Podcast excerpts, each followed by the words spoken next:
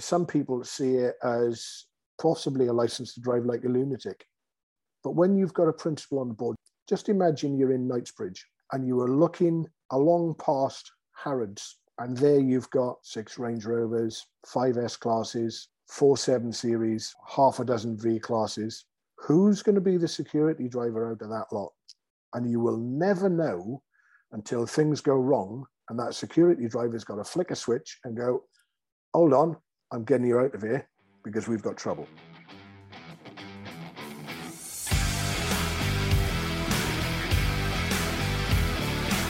Welcome to the Circuit Magazine, the #1 source of information on protection matters, the industry-leading magazine for all security professionals who want to stay ahead of the game.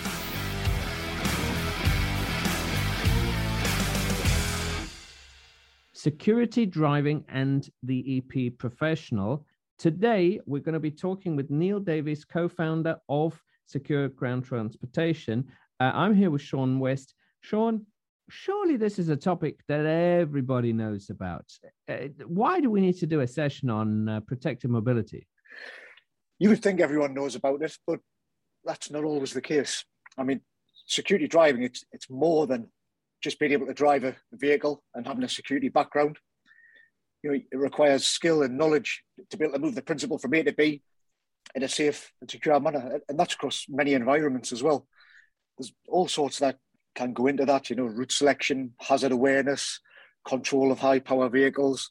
And you've also got the principle in the car. So you've got the pressure of the principle being in the car. If an incident happens or if there's an accident in front, there's lots of things you're taking in. But by having a good security trained driver on the team, it allows the rest of the team to do their jobs correctly as well, because they know you're focusing on the vehicle and getting that vehicle from point A to B safely. Absolutely, because, I mean, all right, maybe not everyone can afford the luxury, if it is a luxury, but if you are a one-person team, you cannot go and park the car up and then go find the principal.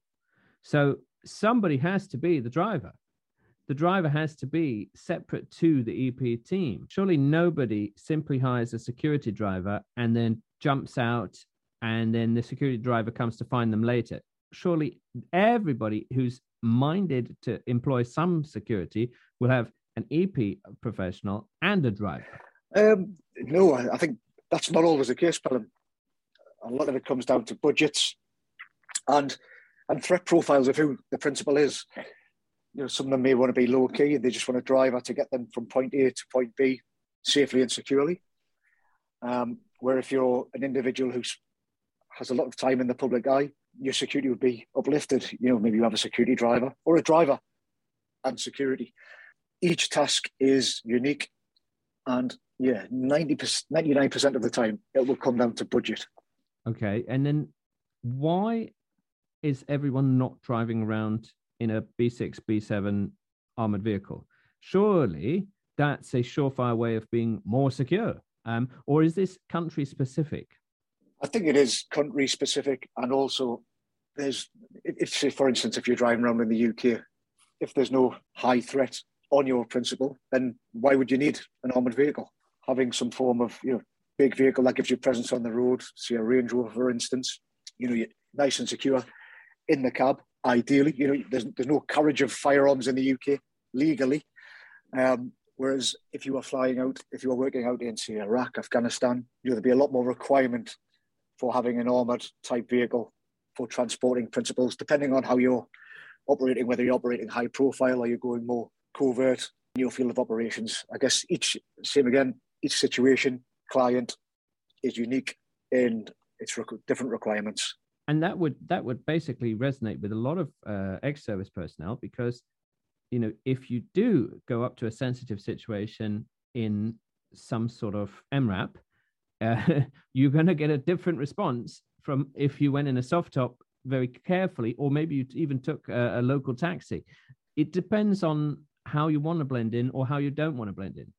Yeah, for sure. And the maneuverability of an armoured vehicle is not the same as a vehicle that is not an armoured vehicle.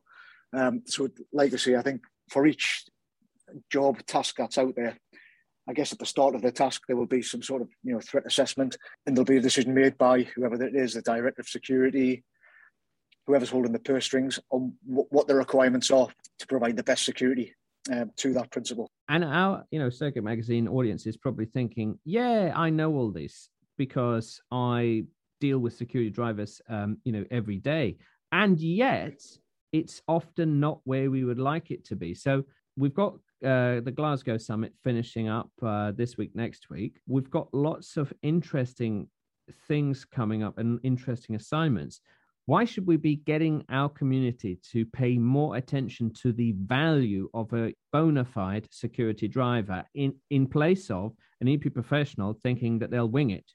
I think there's a lot of value in, if you're making a transition from your day job as a CPO or executive protection professional, I've always been of the mindset, whatever I'm working on, I will throw myself fully into that role.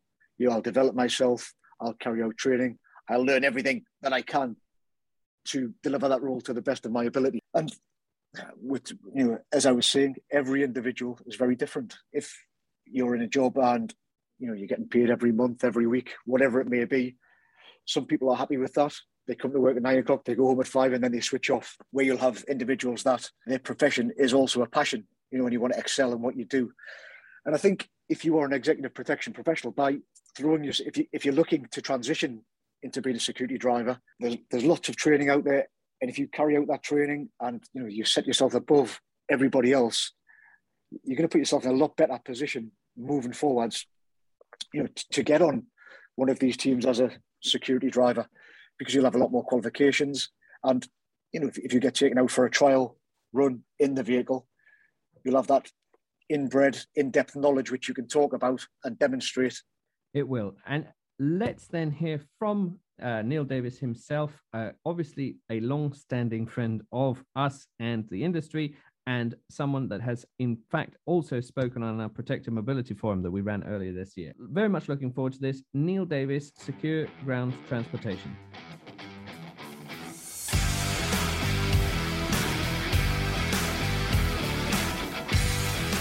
And now, let's meet one of the contributors to the Circuit Magazine.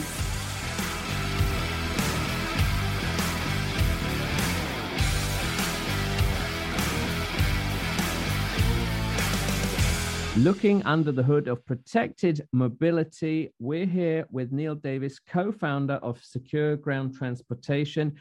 Sean West and myself, we're very pleased to have you on. How are you doing? Fine, thank you. Thanks for inviting me. Absolute pleasure, absolute pleasure. Well, especially, you know, the topic of vehicles, mobility, protecting the principle. It seems core to everyone's day job in the EP world, but what would you say is the sort of problem at the moment with protective mobility that perhaps you're trying to solve? So there's 2 points here. There's one, the principal who wants EP, but however, doesn't see the need to do it properly in the protective world's role or through their eyes. And by that, I mean, you know, you can do one job at a time. I know we all multitask, you know, we're juggling balls. However, when it comes to protecting people, you know, you're either EP out on foot once you debust the vehicle, or you're a driver, you're a security driver. And the two roles you can't do together. So trying to get that across to a principal that, you know, like, I want security. Okay, you can have your security and you need a security driver. So that's the one thing. The principal doesn't always see that there is a different role to be played by both people. The other one is people in the security industry, actually, who try to do it as one person. And to my mind, I think they're letting the team down, because what we should be doing is we should be educating the principal on how to reduce the risk as much as humanly possible. And if you're not doing that, then you're missing a trick and you're actually leaving yourself wide open. So just take the scenario, you know, there are a number of places in London that are a red route, and the principal sees something and they want to get out. And it's happened. They want to get out the vehicle now. Well, by the time you go and park up, because, you know, you stopped in traffic, they fling the door open, they're gone. By the time you parked up and try to find the principal, the damage could have already been done. That's a stark picture. And actually, that Redwood example, that's probably quite common, unfortunately. But let's take a step back. Obviously, you know, you're a great friend of the industry and the association and, you know, the magazine, of course. But you in particular, where does your passion for this topic actually come from? So take me back quite a number of years. I've been a member of the Institute of Advanced Motorists now for 23 years. I was very fortunate enough to be honoured by Her Majesty the Queen for services to education, not to the security industry. So I was the national chairman of school governors, or for people who might be listening from America, I was the national chairman of school boards. And while I was doing that, I was invited by Vladimir Putin to go out and advise his ministerial team out in Russia on introducing school boards to Russia. And it opened my eyes up to the way that things worked, because he provided me with a security driver and a bodyguard, because I was his guest. He didn't want anything to happen to me, or he wanted to keep an eye on what I was doing, one or the other. And I saw a different side to the industry and to what was going on. And then when I looked around at what was happening in the UK with regards to, you know, muggings and crime, etc., I just saw that there was a need for, you know, the industry, especially the chauffeur industry, to up their game. Not everybody wants to do it. That's fine, because it means there's more work for us. But it just allowed me to explore the different avenues and then go out and get the training that we've got. That is quite a unique, you know, backstory, but I'm really glad you shared that with us, because that really brings to light. You've been on both sides of the fence, which is really key. But as always, we have our third quickfire question, which is, you know, what would you like the people that know absolutely nothing about secure ground transportation or protective mobility to better know? And I'm going to include in that group the people that think they know but don't. So the first thing I would say, you know, we're in the age of social media where lots of stuff gets bandied about. You know, the term security driver and security driving, that's not a marketing buzzword. That is a statement of training. And if we can get that across to people, then I think, you know, we're halfway to winning the battle. Because the training, I mean, I underwent a week's intensive residential course training in the UK. Trained by a sergeant who was a special escort group trainer. And he was also a sergeant in charge of a team. There were two sergeants that trained us. So, you know, that's on the driving side. But then on the other side of things, you know, all of our security chauffeurs, security drivers, we're all first aid trained. Carry a full trauma kit in the car, carry an AED in the car, and we know how to use them. There's a lot of people out there who've got kit that don't know how to use it properly, don't go on refreshers. So, you know, I think it's about, as the buzzword is, leveling up, bringing the standard up in the industry and getting that out across to people that, you know, when you employ a professional security driver or a professional executive protection person, male or female, you've got somebody that actually has gone through the training and, you know, does what it says on the tin. So Neil, going back, obviously we've just come out of a pandemic. How do you find in the last sort of 18 months, 2 years, how has protective mobility evolved, and what vehicles are becoming more popular, do you find? Vehicles. Oh, no, there's a good question. So over the last 18 months, you know, a lot of our work is inbound from the States, as well as Japan and Europe. Obviously, there was very little travel internationally, as we know. There was some, you know, we handled it. And now we are, like, I would say, we're not 95% back to where we were. We're 110% back to where we were. We seem to be flat out all the time at the moment, Sean. So it was good because it gave us time to reflect. It gave me time to get fitter. You know, I've been out, I've lost 15 kilos. I'm happy with that. It gave us time to look at the business and how we could develop it and move it forward, perhaps. We just had a revamp of the website that tells people more than the old one did. We've got training courses planned, et cetera, et cetera. When you look at vehicles, a lot of people like to be in an S-Class because of the comfort. Mercedes-Benz were doing a reasonable job with regards to leasing vehicles. They've just upped, there's no discount on new vehicles anymore. You know, there's this huge global shortage of chips. So the pool of brand new vehicles is smaller and smaller. The second-hand market has gone through the roof. You know, people are getting more now than they paid for a car in sort of 2020. Popular vehicles for our type of work tend to be Range Rover, S-Class, or a V-Class, depending on how many people you've got in a follow vehicle.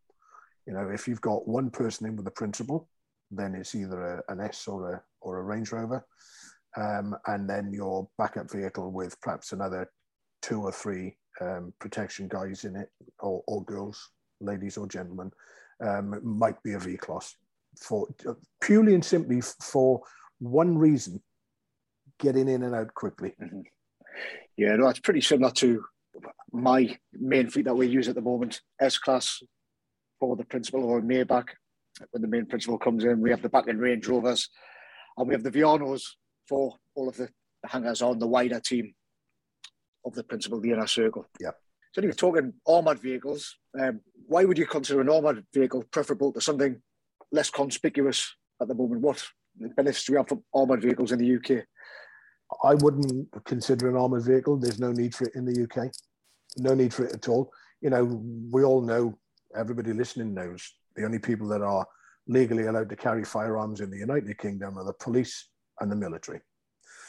You get, for want of a better word, wrong-uns who might get themselves involved with firearms, but that is normally gang-related crime, and it's nothing to do with looking after the principals that we transport. So armour-plated, very few and far between. There are some around in the UK.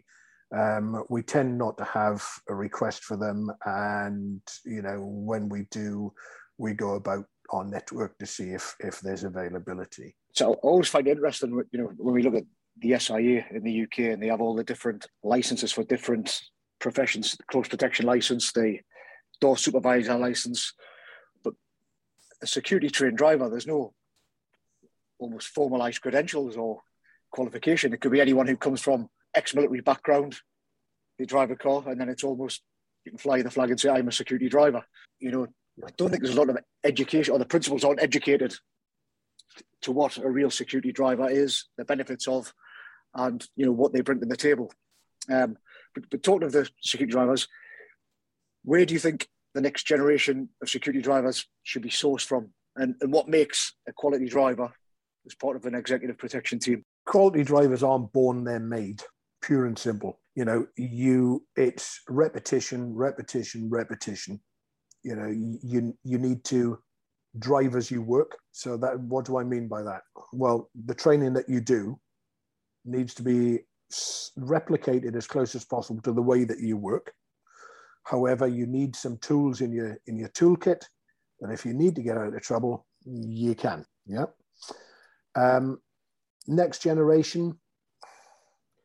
It really depends. I think, you know, that's a tricky one, Sean, because some people see it as improving their driving skills by taking a formally recognized course leading to a qualification. Some people see it as possibly a license to drive like a lunatic. But when you've got a principal on the board, just imagine you're in Knightsbridge and you are looking along past Harrods, and there you've got 6 Range Rovers, 5 S-Classes, 4 7 Series, half a dozen V-Classes. Who's going to be the security driver out of that lot? And you will never know until things go wrong and that security driver's got to flick a switch and go, hold on, I'm getting you out of here because we've got trouble. Mm-hmm. So you know, quiet efficiency is the hallmark of a true professional when it comes to EP, driving, or any other industry. You know, you just go about your business quietly. Don't draw attention to yourself. Just do your job and keep everything under control. And there are some people out there that do that really, really well. But there are some people in the driving world that think that because they come from a certain background, they can do it, and they can't, because they haven't practiced. They don't go on refreshers. They haven't practiced it for ages. They might get into a vehicle that they're not familiar with. You know, they don't know where all the controls are. Classic example, I was asked to train somebody who is the chauffeur to the managing director of a large company. So I was asked if I could go and train this guy. Been a chauffeur for 35 years. So I thought, okay, fair enough. It should be all right.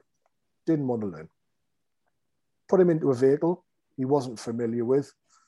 Let him get on with things. He set the seat up. But then when it came to, 40 minutes into the journey, giving him instruction and explaining to him what I expected him to learn and what I was going to teach him, he was asking me where the controls were. So, you know, you can't have a security driver jumping into a vehicle that they're not familiar with. And sadly, I see it happen all too often. People will go and hire a car from Avis, Hertz, you know, somebody who's SIA badged. They'll jump in a vehicle, haven't driven it for a year, it's a new model, don't know where the controls are, don't get shown where the controls are. And then when things go wrong and they haven't driven that vehicle, they don't know how it's controlled. They don't know how it reacts under stress, under severe braking, under maneuvers. That's when things go wrong. And you can't afford in our industry to have that happen, because you lose your reputation, you lose your business. No, you're totally right. I mean, if you're employed as a security driver, you need to know your vehicle inside out. And of course, you know, you may be asked to change vehicle, but you should have a knowledge of high-powered vehicles. You know how to control them safely and get your principal from A to B in a safe and secure manner. And you're right what you're saying as well. You know, when we were talking about what makes a quality driver, we've talked about before different podcasts, you know, skill fade. Unless you're carrying out and doing refresher training in that area, there's a lot of skill fade involved in that capacity. And so you need to continually refresh your skills and, you know, be all over your vehicle. But anyway, with vehicles now, you've seen lots of talk of self-driving cars. I think there's any place for that. What's your thoughts on them and the limitations of the self-driving vehicles? The first self-driving vehicle I saw was out in San Francisco when I was out there meeting a client last year. Beginning last year. I looked at it and thought it was a spaceship on wheels. You know, all these, every corner had these gadgets on it. Every bumper had the gadgets on it. And I looked at it and thought, who the heck would want to pull up outside the Dorchester in one of them? You know, it's like, look at me. I don't think we're going to get rid of them, mm-hmm. because, you know, the three of us on this podcast are of a certain generation, but the youngsters of today are all about tech and the latest gizmo and gadget. You know, a classic example of that is, you know, look how many times an iPhone comes out and look how many they sell. Are you telling me that from the last one to this one, there are that many people that haven't got an iPhone that go out and buy them in their millions? No, they want the latest. So I think the younger generation will want the Teslas and the battery powered cars that perhaps won't get you up to Glasgow, and they're quite happy to stop. And I think that generation as well will be equally as happy to be in a self-driving vehicle. Somebody like myself doing the job that we're doing? No, not at all. Not at all. Need to be in full control of the vehicle.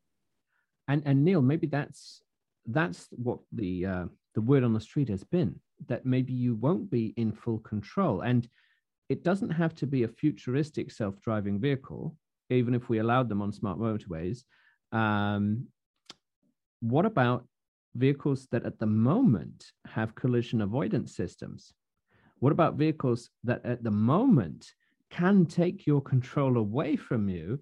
You know, you say that in the UK, we don't have too much call for armored vehicles, B6, B7 or something like that, right? But, and this fanciful example was given to me by some Americans, admittedly Americans, it's a bit different environment.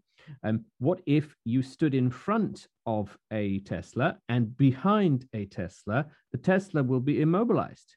It won't go anywhere. And if you had some firearm and you had intent, then maybe a problem could ensue.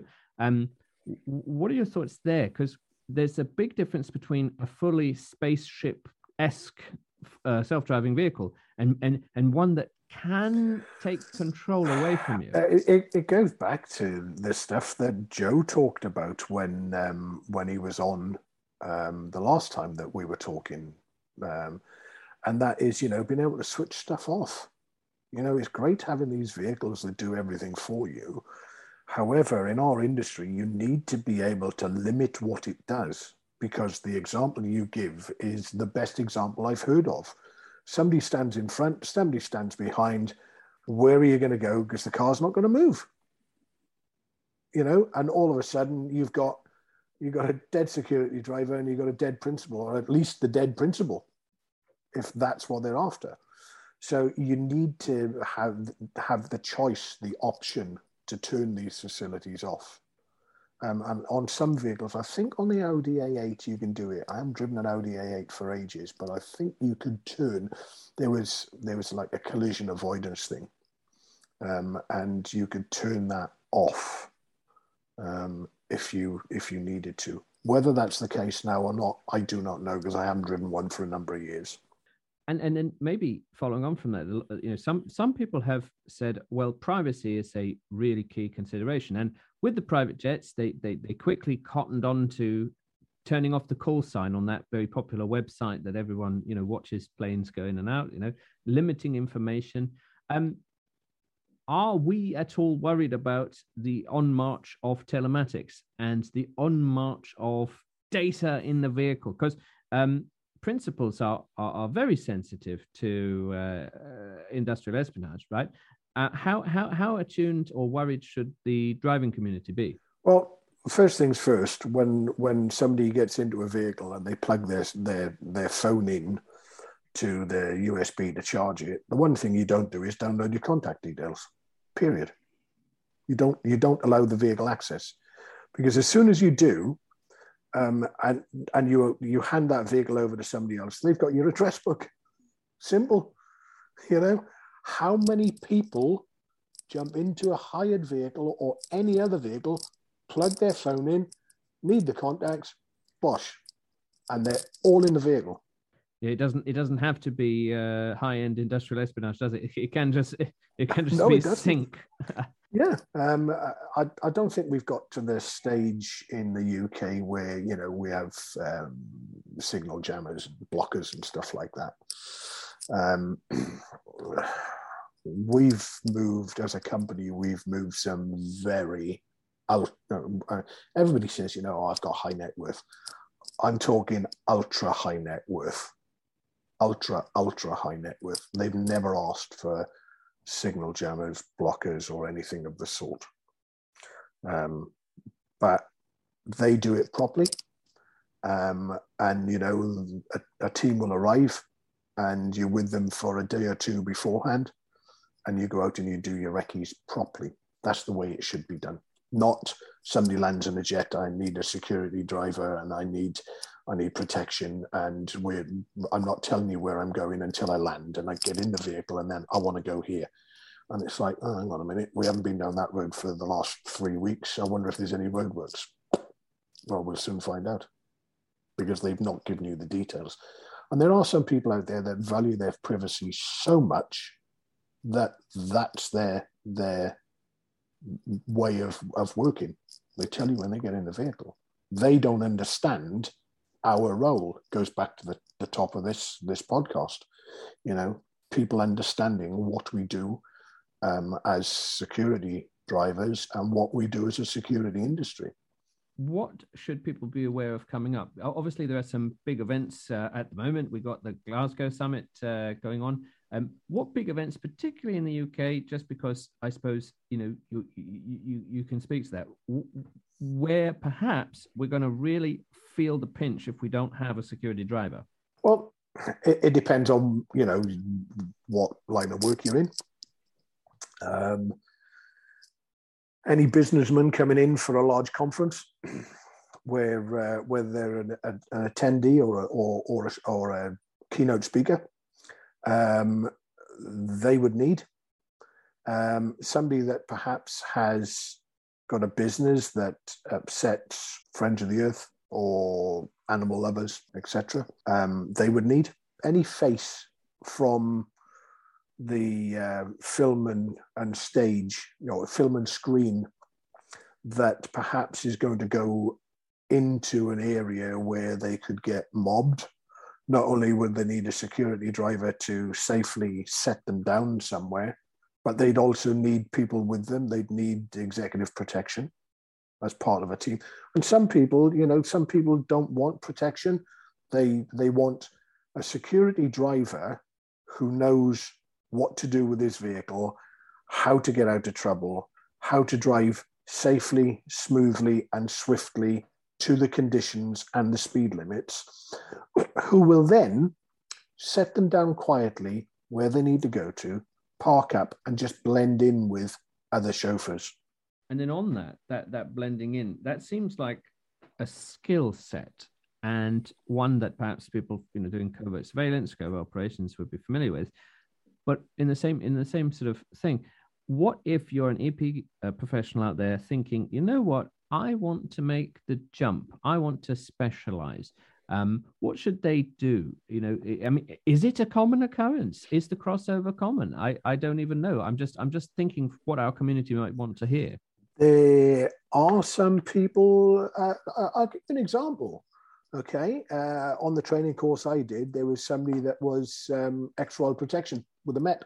He spent a lot of time with Her Majesty and was up in Balmoral a lot as part of the team up there. And he wanted to do the security driving course. And now you would have thought, hang on a minute, we've got somebody here from Royal Protection.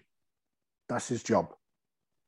And he's learning how to handle a vehicle under pressure.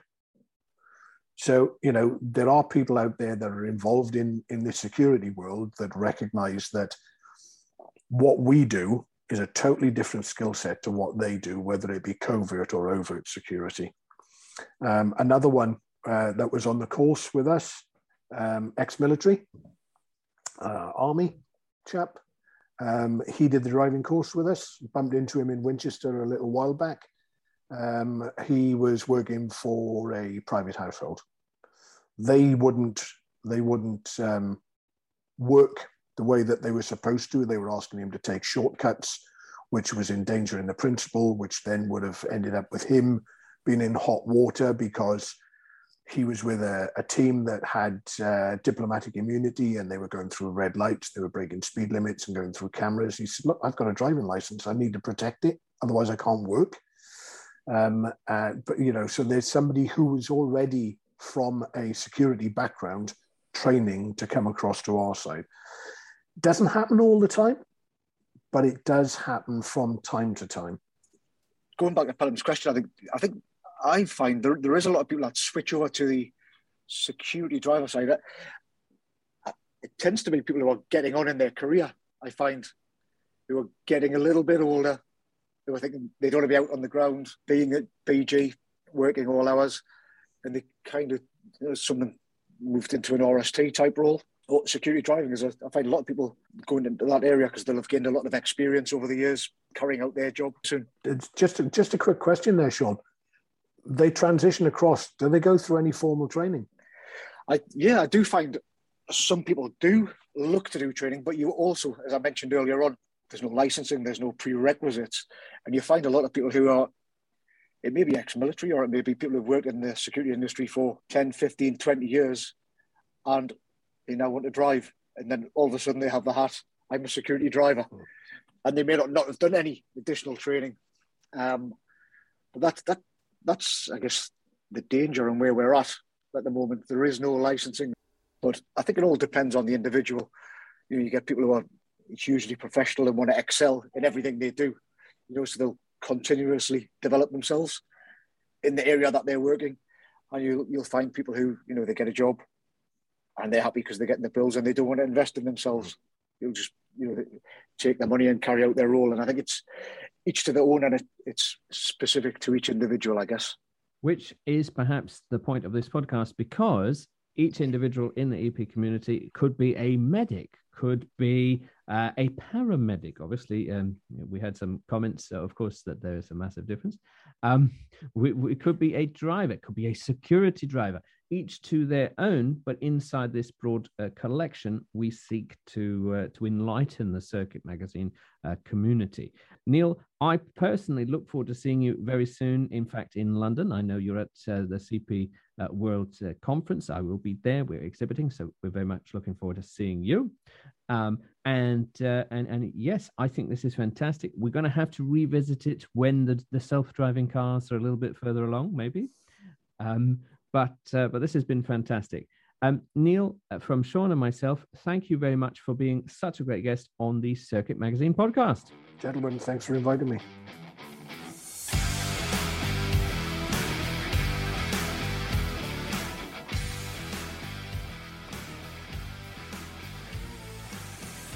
It was great to look under the hood. Sorry, I had to do it at Protected Mobility. And obviously, Neil Davies spoken before at our Protected Mobility event earlier this year, but it was really nice to see him. Sean, what did you take away from today's session? Neil was very in line with my thoughts. I agreed with everything he said. It's, you know, it's a serious profession, I think, and people should take it seriously. It's not anybody can drive a car. But to be a security driver and call yourself a security driver, then I think you really need to be able to maintain good control of the vehicle, have knowledge of your vehicle, and knowledge of your craft. Indeed, that craft, and always be willing to work on it, because you might have been doing it 30 years. There's always something new to know, new tech. Even if part of your job is a bit of a concierge service, knowing the new places, the new threats, the new bars, it's always to be updated. And whether or not we have people crossing over is another point, and whether or not people can do it all themselves as some sort of super EP professional on their own. I know we said it was because of budget, but I think Neil said, it's not desirable. But I'm really looking forward to it. And I'm going to see Neil at the CP World event on Saturday at the Victory Services Club, where we, as the Circuit Magazine, have a stand. So very much looking forward to seeing everyone there. That's Saturday, the 13th of November in London. And please do stop by. Putting faces to the name and name to the faces will be very, very useful. What else have we got coming up, Sean? Oh, you've mentioned the CP World Conference on Saturday in the UK in London, which will be a great event. Unfortunately, I'm not going to be able to attend. But we also have the Workplace Violence event from the Circuit Magazine, which is on the 19th. So I'm very much looking forward to that and the different guest speakers we have talking. Maybe you can tell us a bit about that. Absolutely. So we're going to go and add soft power speakers and hard power speakers, people that touch the raw emotions that workplace violence creates and is inspired by. But for example, our friend Joe Saunders is coming back to talk about managing workplace violence. Obviously, we like his work and the managing workplace violence podcast as well. So it's really going to be a quite accessible forum. It's going to be in the UK evening, the US afternoon, and then the Australian early morning, but not so early that it's impossible. So it's going to be great for the community. And talking about the community, I don't know if we saw, but the BBA app had some lively debates, didn't it, on last week's podcast topic of robotics. I was suggesting that maybe robotics could help relieve mundane, repetitive tasks from EP colleagues. But it was good to see the debate, wasn't it, Sean? Yeah, no, it did spark a lively debate. And I think a lot of the time, the term robotics may be slightly misconstrued. I think some people may think, are you suggesting robots will replace an EP operator or some function thereof? Where I think if you're talking about technology and gains in technology, for sure, you know, technology can be harnessed in many different ways. It can be a force multiplier, you know, and it can take away some of their mundane tasks and make them easier and, you know, maybe more efficient. So you should definitely look, you know, keep abreast of the latest technology. But yeah, no, it was an interesting debate for sure. And then we heartily encourage the same debate after today's podcast on protective mobility. Maybe there are strong views on self-driving cars. Maybe there's some strong views on, immobilizers and things that we've touched on also with Joe Ortega before in our Protective Mobility Forum. So please keep those comments coming. We need the debate because, of course, we are shining one light in one area of our community. There are many other leading lights, and we are very keen to hear from you. So please like, share, and subscribe, and maybe think of one person that does not yet know about the podcast and get them to have a listen and perhaps engage to grow the community. That would be a fantastic thing if you could do that just for us. From Sean and myself, this has been another fantastic edition of the Circuit Magazine podcast.